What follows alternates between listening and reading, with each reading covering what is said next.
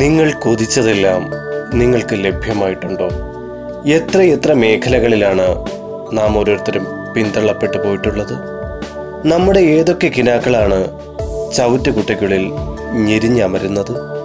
പാട്ടുകാരനാവാനുള്ള ജീവിതാഭിലാഷവുമായി സംവിധായകന്റെയും നിർമ്മാതാവിന്റെയും വീടുകൾ കയറി മടുത്തവർ എത്ര പേരാണ്?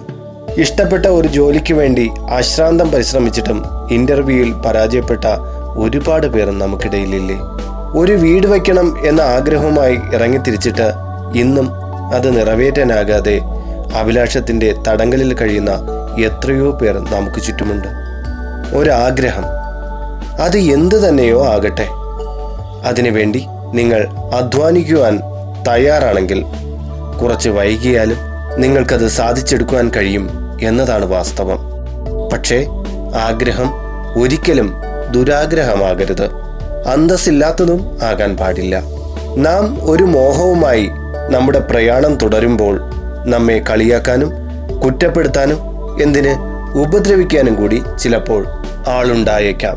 എന്നാൽ ലക്ഷ്യമെന്ന കാരിരുമ്പ് വള്ളിയിൽ ആഞ്ഞു പിടിച്ച് നിങ്ങൾ നീന്തിയാൽ പ്രതിസന്ധികൾ ദൂരേക്ക് ഒലിച്ചു പോകുന്നത് കാണുക തന്നെ ചെയ്യാം. ലക്ഷ്യം വലുതാകും തോറും അതിനോട് അടുക്കുവാനുള്ള ദൂരവും കൂടും.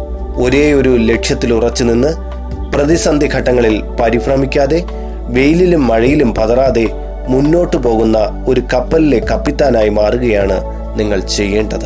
ആർത്തലയ്ക്കുന്ന കൊടുങ്കാറ്റിലും കുതിച്ചുയരുന്ന തിരമാലയിലും തകരാത്ത ലക്ഷ്യബോധമുള്ളവർ അധികം വൈകാതെ തന്നെ മോഹിച്ചത് നേടിയെടുത്തിരിക്കും.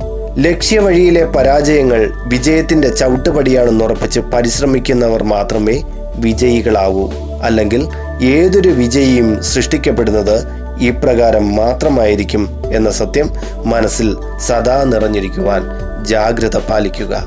എല്ലാവർക്കും മംഗളാശംസകൾ നേർന്നുകൊണ്ട് നിങ്ങളുടെ സ്വന്തം ഹരിചന്ദന മഠം ആർ ജി അയ്യർ.